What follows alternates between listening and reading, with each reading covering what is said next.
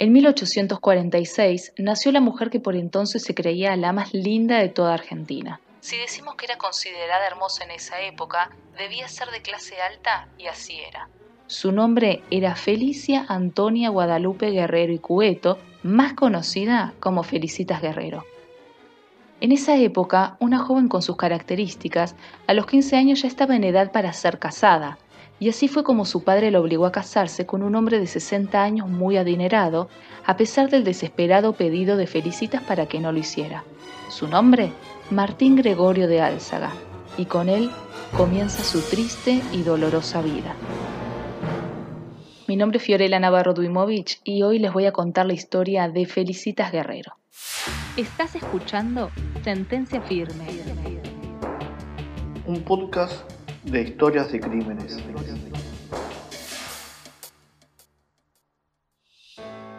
Felicitas nunca pudo ser feliz junto al marido que su padre le eligió. Y cuando decimos nunca, es nunca. Parecería ser que una maldición cayó sobre ella el día en que su padre arregló ese matrimonio. Y en secreto sufría Enrique Ocampo, un eterno enamorado de la joven.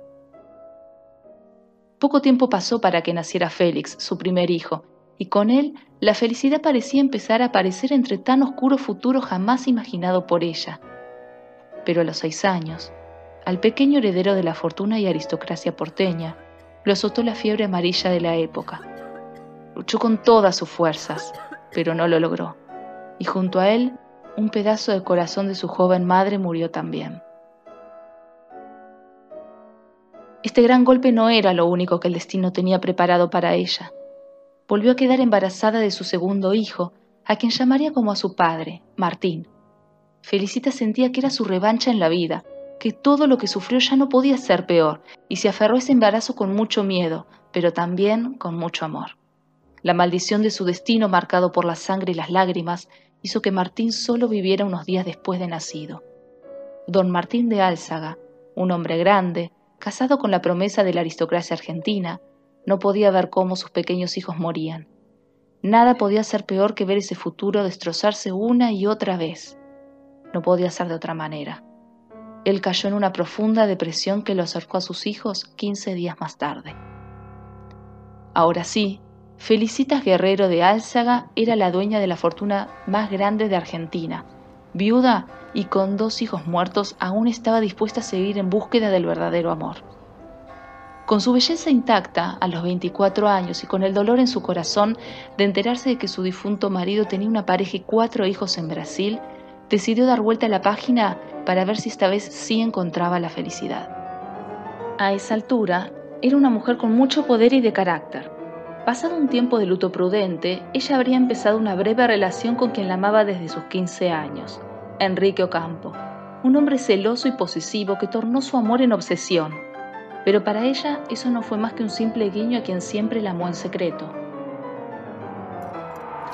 Felicitas no parecía tomarse en serio esa relación con Enrique, y al ser la responsable de distintas estancias de su difunto esposo, fue una noche con sus peones a la estancia La Postrera, en medio de una noche fría y lluviosa. Las luces apagadas y ella casi perdida, le pidió a su gente que frenara rápidamente el carruaje debajo de un árbol hasta que parara la tormenta. Galopando como en una película de amor de época, se acercó un jinete de cuerpo perfecto, buenos modales, y como un héroe la sacó de esa tormenta y guió hasta su estancia para refugiarla. Felicitas nunca vio un hombre así. Estaba acostumbrado al hombre adinerado, porteño y rodeado de negocios y hombres de la gran ciudad. No paraba de pensar en su salvador, Samuel Sainz Valiente, que llegó a su vida como una brisa de verano que llegó para refrescar su corazón. Samuel, no ajeno al resto de los pretendentes porteños, también se enamoró de ella y no dudó en proponerle matrimonio rápidamente y ofrecerle una vida de cuidados y campos en donde solo había una opción, la felicidad. Esta vez sí, Felicitas pudo elegir a su pretendiente. No podía estar más feliz de aceptar esa propuesta.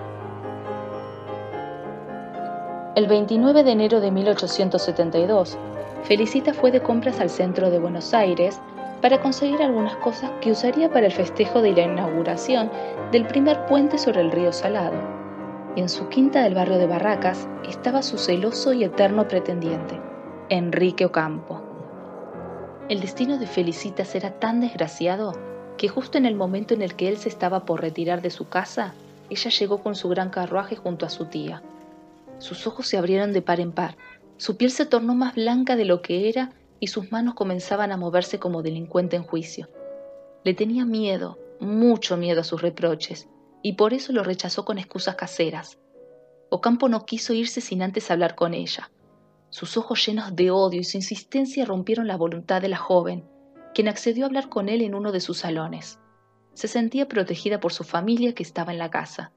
De hecho, su hermano la cuidaba y su primo, Cristian de María, enamorado en secreto de su prima, se quedó a escuchar detrás de la puerta por miedo a que su loco pretendiente la tratara mal y tuviera que ser él el héroe que entrara en escena para salvar a la princesa. La discusión se tornó cada vez más alta y ruidosa. Ella no aceptaba sus reclamos, su mirada era fría y distante, su tono de voz y su rechazo con voz firme enloqueció a Campo. «Te casarás con Samuel o conmigo», dijo gritando mientras un ojo le temblaba de la bronca. Un silencio eterno se escuchó luego de esa pregunta. Nadie sabe lo que pasó adentro. «O te casás conmigo o no te casás con nadie», gritó Campo totalmente fuera de sí. Felicitas, agitada, pálida, con el cuerpo tembloroso, atinó a escaparse por la puerta que daba al jardín para salir corriendo. El Focher, calibre cuarenta y ocho. Una bala le atravesó la espalda hiriéndola a la altura del omóplato derecho, en el ángulo superior interno que había desviado fatalmente el proyectil hacia la columna vertebral, dañando seriamente la médula espinal y varios órganos.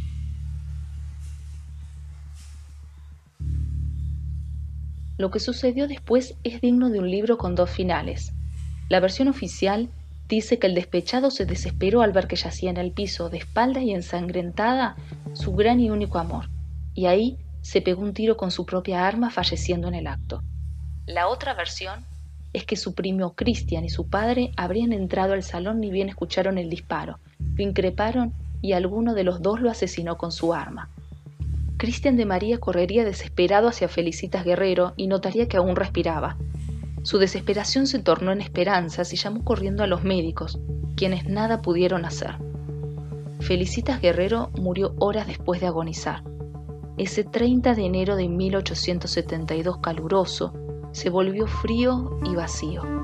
La joven de veinticinco años que tanto había sufrido, quien creía que tenía una segunda oportunidad, fue asesinada por Enrique Ocampo por sus celos. Enterrada en el cementerio de Recoleta, su familia le construyó en su honor la iglesia Santa Felicitas en el barrio porteño de Barracas. El primer femicidio de la historia de la aristocracia argentina fue entonces Felicia Antonia Guadalupe Guerrero y Cueto. Fiorella Navarro Duimovich en idea, guión y locución. Emiliano Tadía en idea, guión y locución. Guido Diricio en edición. Seguinos en Instagram en arroba sentencia firme ok.